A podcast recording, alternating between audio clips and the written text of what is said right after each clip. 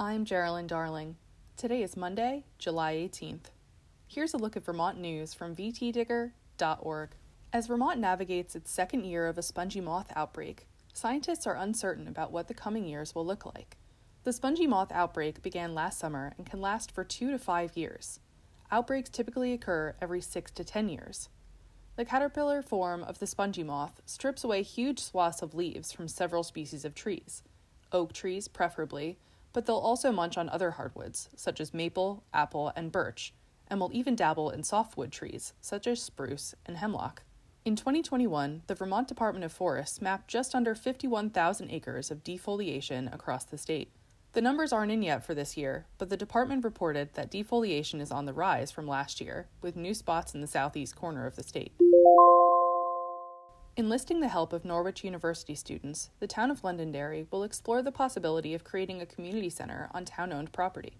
The project is tentatively called the Tri Mountain Commons. Supporters say the community center could include childcare, meeting rooms, and housing. For now, residents are looking toward vacant town owned land along Route 100, south of the town's North Village.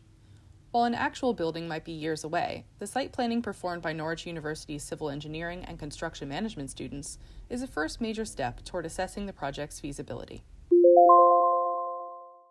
Southern State Correctional Facility in Springfield had more than three dozen incarcerated people who were positive for COVID 19 on Friday. The Department of Corrections reported 24 new positive cases on Thursday, raising the total to 39 cases, the highest number in Vermont's prison system. Across all six Vermont prisons, 90 incarcerated residents were positive for COVID as of Friday afternoon. Northeast Correctional Complex in St. Johnsbury had 27 positive cases, and Northwest State Correctional Facility in Swanton had 21 cases. Chittenden Regional Correctional Facility in South Burlington had just one incarcerated individual testing positive, while no cases were reported at either Marble Valley Regional Correctional Facility in Rutland and Northern State Correctional Facility in Newport. With just 25 days before the highly anticipated Democratic primary election for Vermont's lone seat in the U.S. House, State Senator Becca Balint outraised Lieutenant Governor Molly Gray in the most recent quarter by nearly $43,000, closing in on the fundraising lead Gray has held since December. According to quarterly campaign finance reports filed with the Federal Election Commission, Balint hauled in $403,123 between April 1st and July 1st. In that same time period, Gray received $360,274.